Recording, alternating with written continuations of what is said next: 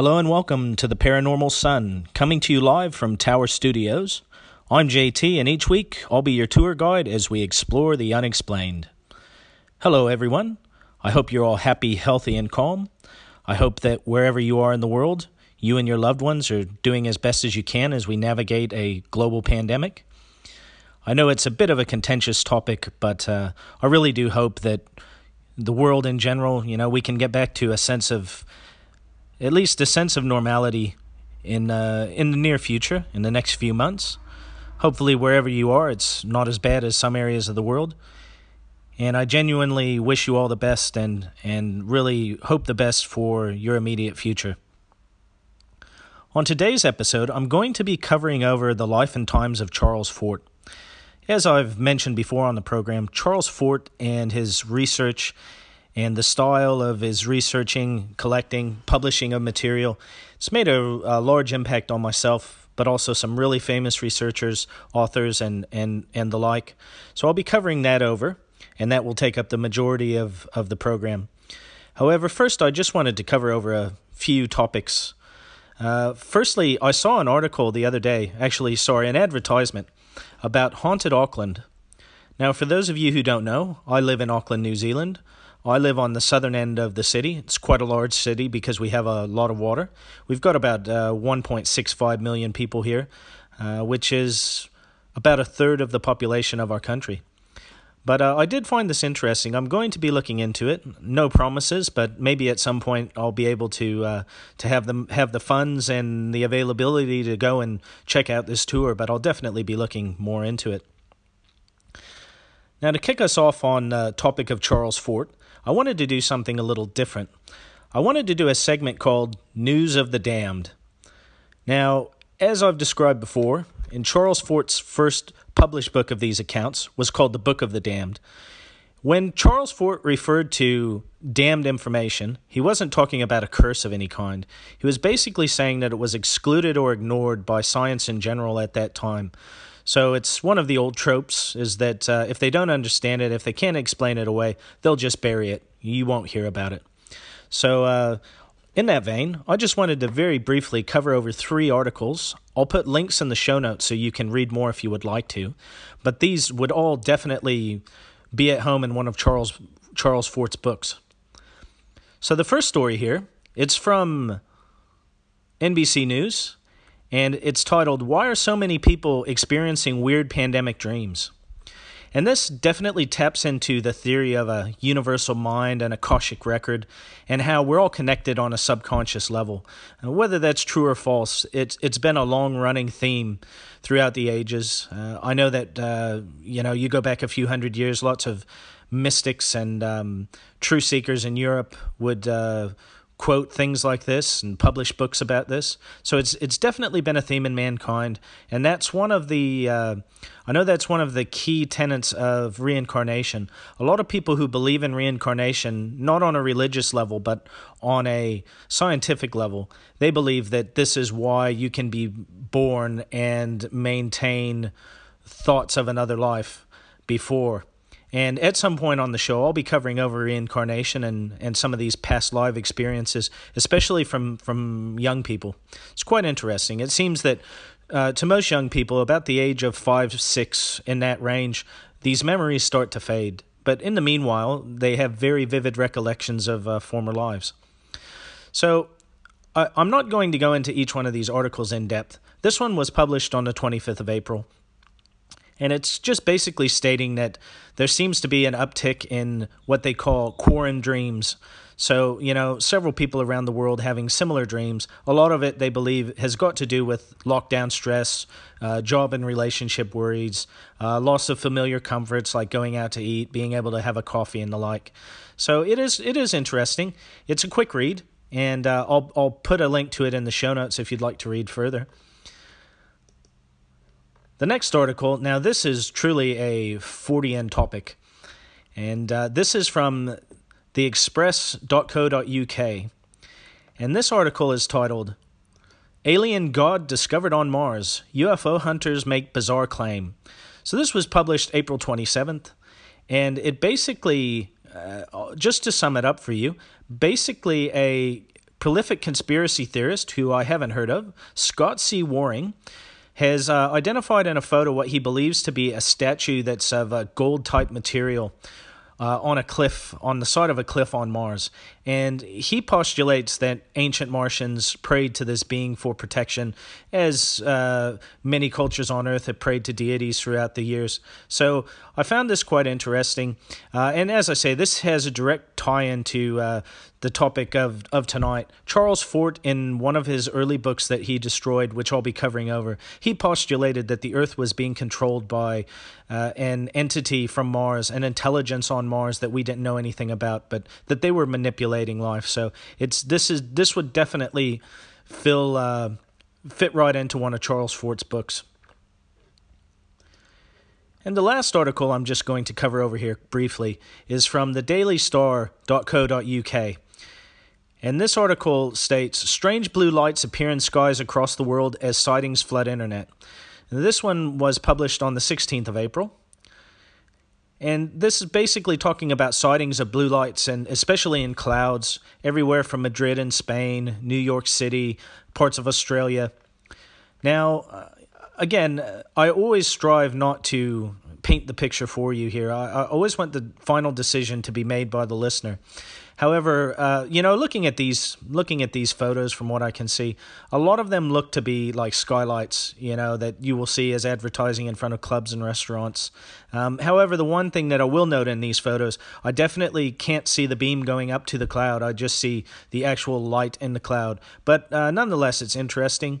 Take it for what it is. Um, you know, definitely have a look if you'd like. Again, I'll put a link in the show notes so you can have a look at this and see what you think. So, without further ado, over to the life and times of Charles Fort. So, the key question here, really, for most of you will be who was Charles Fort? Who was this man who influenced myself and everyone from Jacques Vallée and J. Allen Hynek to Stephen King? Yes, for the, you, those of you that don't know, Stephen King actually wrote about uh, Charles Fort in Firestarter. He he he he suggested that uh, the antagonist of the novel, the the young girl, I'm sorry, I can't think of her name off the top of my head, but he suggested it may be good reading for the parents to read up on some of Charles Fort's works, which is uh, quite you know it's it's quite funny when you look at it. He's basically saying, uh, "I don't know what to do, um, but but this man wrote about some really weird stuff. Why don't you have a look?" So Charles Fort spent 26 years of his life 26 years. Most people today, they don't spend 26 years in one job, and a lot of people don't spend 26 years married or even with one partner. So 26 years is uh, is a long time. He spent 26 years compiling documented accounts of scientific anomalies in the press of his day. Charles Fort documented reports of sea monsters, out of place artifacts, skyfalls, so fish, red rain, frogs, coffee, among other things that fell from the sky, uh, UFOs, which he referred to as aerial phenomenon. He documented the first modern case of what, what most people call the first modern case of a UFO from 1779, among many other topics. Fort was the ultimate nonconformist, and he paid a heavy price in, in poverty for most of his life. I'll take you through his life so that you can hopefully better understand some of his maverick ways and what made him tick. Charles Fort was born in 1874 in Albany, New York, to Victorian parents. Charles was of Dutch ancestry, and his mother died when he was four. He had a very strict upbringing. His father was quite the dictatorian. His father remarried when Charles was 13, and once Charles and his brother were too old to beat, his father had a solution. He locked them in a small windowless room and starved them until they did as he said.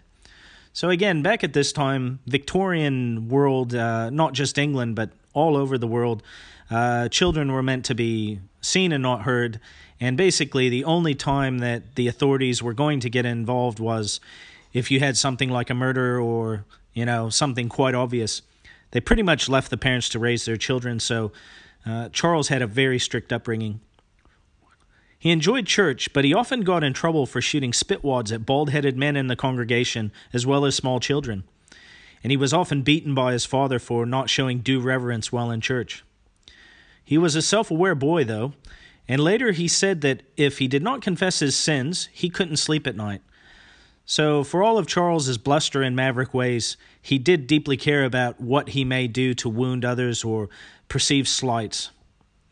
Charles had a keen interest in science, but he lost faith in it when he witnessed a series of failed experiments that his teacher made. He wanted to be a naturalist, so he collected seashells, he took to hunting birds and stones. The birds he would he would shoot with his slingshot and then he would preserve them and catalog them. Although he was a pain to his teacher and a real devil's advocate in the classroom, at home Charles was a voracious reader. He was self taught on many subjects, and he really enjoyed things such as language, natural history, geography, and taxonomy, which is the classification of organisms.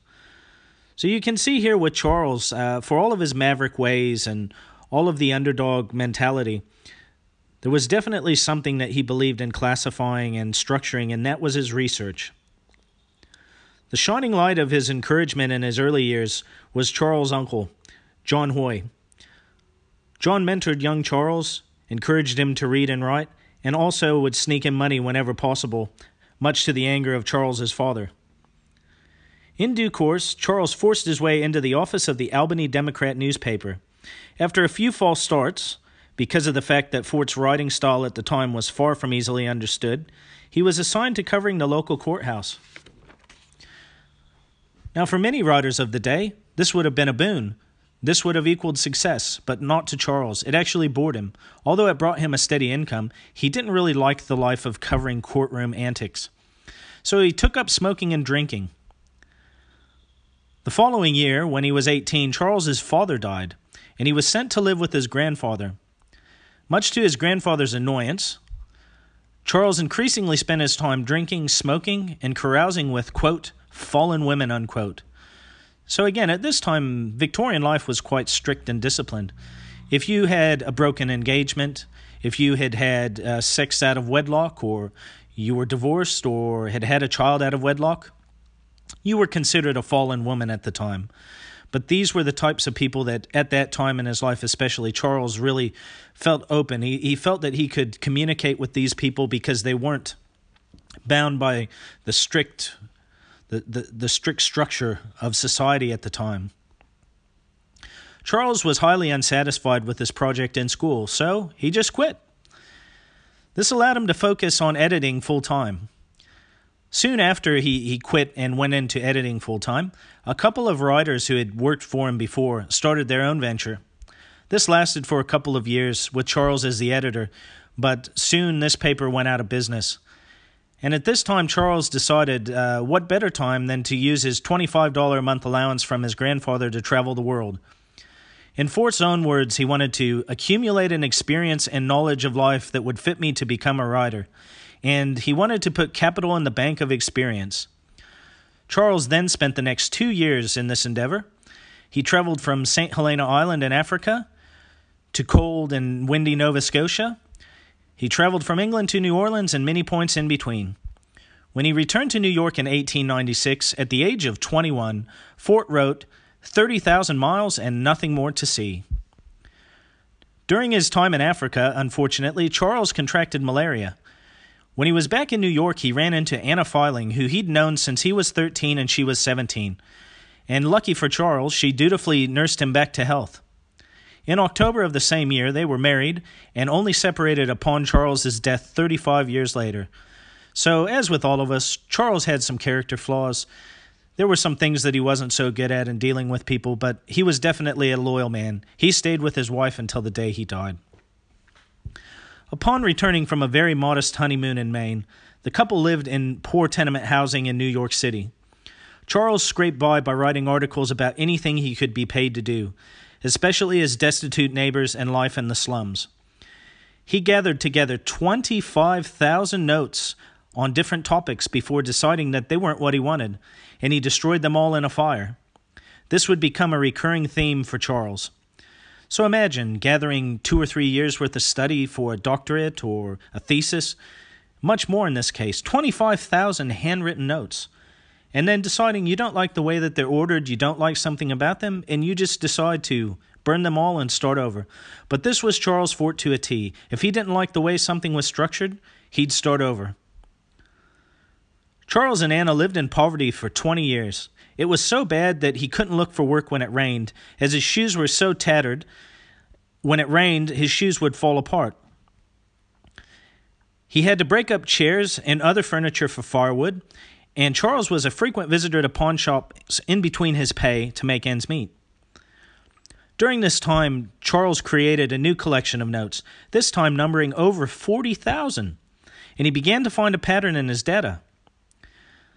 His later biographer described him during this time as built like a walrus, an utterly peaceable and sedentary man.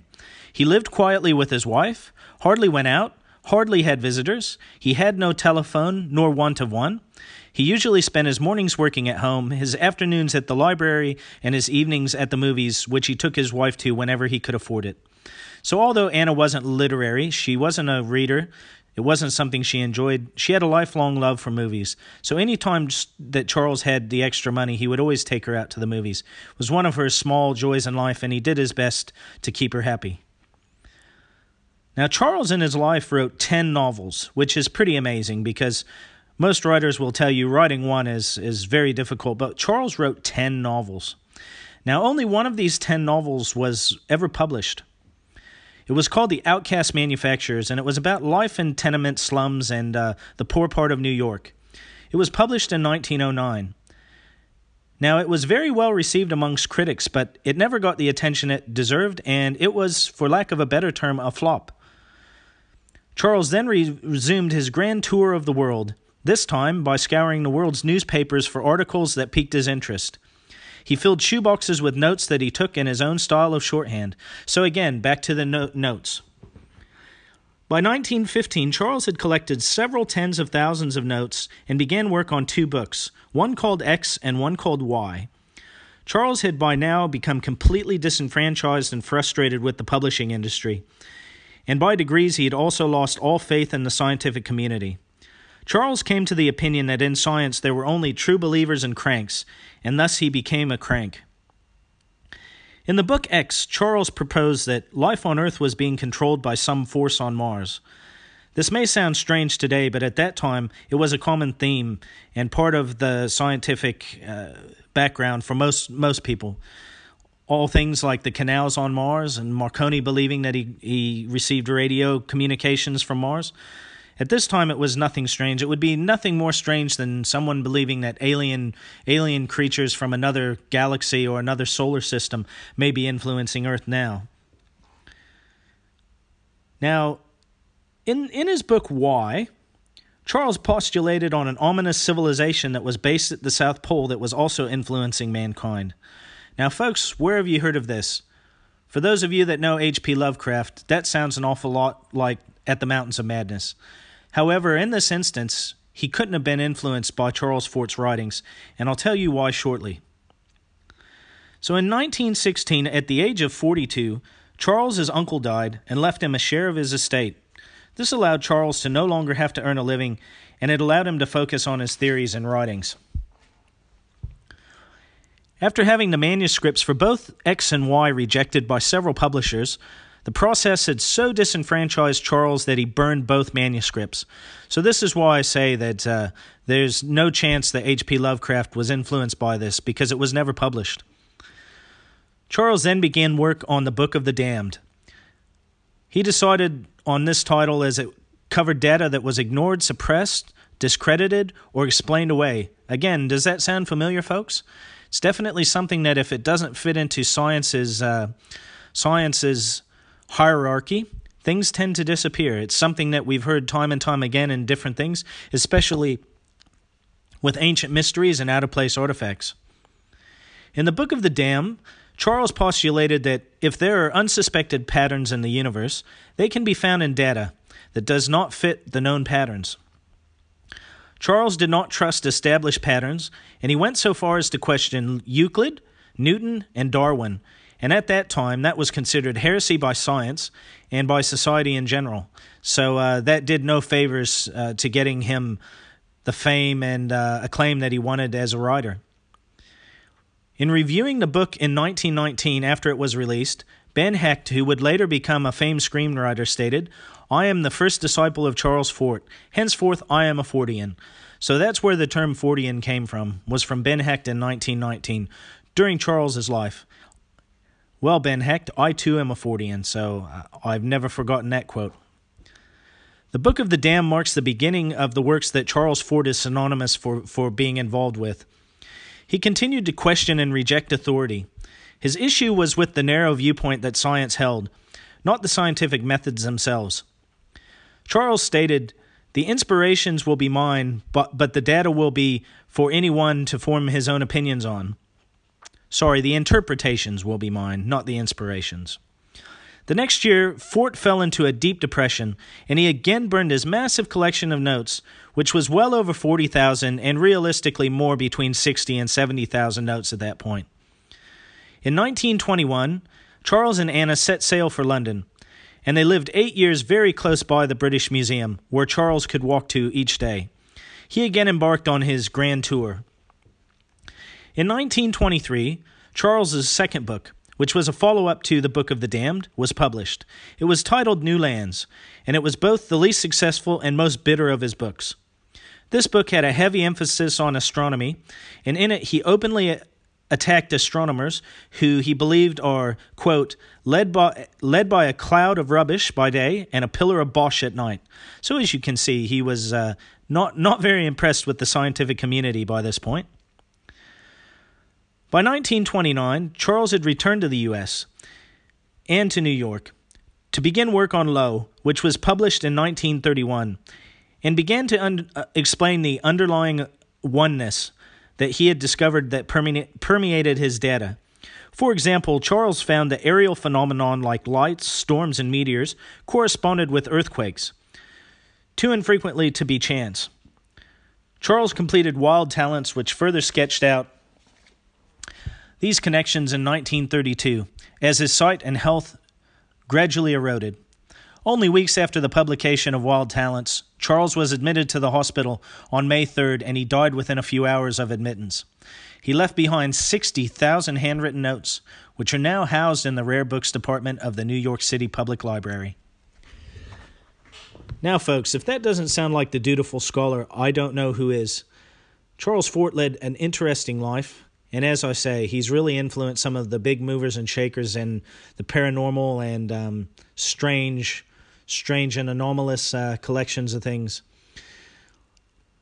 I personally uh, am intrigued by what would have happened if he would have published those books X and Y. What was involved there? Would have it taken him away from the the stories that uh, we have now? You know, the accounts that that he set down from the Book of the Damned and Lo and and Wild Talents. Would have it taken him in another direction? We'll never know the answer to that. In the next episode, I'm going to cover over some of the um, people and fields that Charles Fort impacted. As I say, he's not an overly well known name, but he's definitely had a big impact on the world in general, on paranormal, on some of the strange, uh, strange sciences and, and sightings, especially in the UFO field. So I hope that you'll look forward to that next episode. Going to keep it a bit brief tonight, folks, so I'm going to sign off now. But I wanted to end tonight's program with a quote from Art Bell. And the quote goes A mind should not be so open that the brain falls out. However, it should not be so closed that whatever gray matter which does reside may not be reached. And with that, I wish you a good good evening, good morning wherever you are, and take care.